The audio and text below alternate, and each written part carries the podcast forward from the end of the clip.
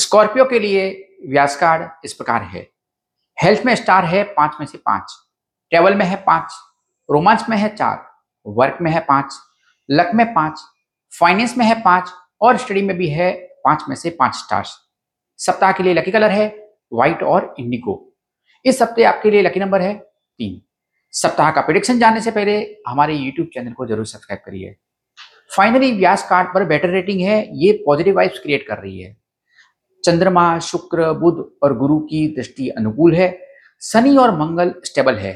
स्वास्थ्य में बेहतर होगा और किसी पुरानी बीमारी से राहत मिल सकती है। रिलेशनशिप में बेटर होगा।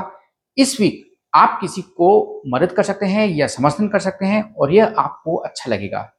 गवर्नमेंट जॉब चाहने वालों के लिए ये वीक बेटर है। किसी विवादों से राहत मिलेगी।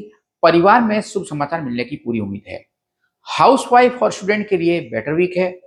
आप में से कुछ लोग वह निवेश कर सकते हैं जिसके लिए आप लंबे समय से प्रतीक्षा कर रहे थे, योजना बना रहे थे। सप्ताह के लिए रिकमेंडेशंस इस प्रकार है। किसी भी बात का निर्णय लेने में अब संकोच न करें क्योंकि समय अब बेहतर है। वर्क को पेशेंस और कॉन्फिडेंस से करने का प्रयास करें। अपने फिक्स बजट से दूर न जाएं।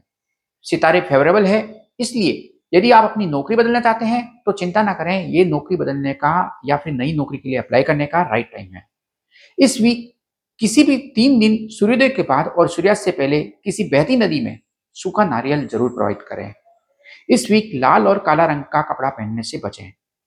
व्यास कार्ड में बताए गए लकी कलर के कपड़े जरूर पहनें या फिर व्यास कार्ड में बताए गए लकी कलर का रुमाल अपने साथ रखें।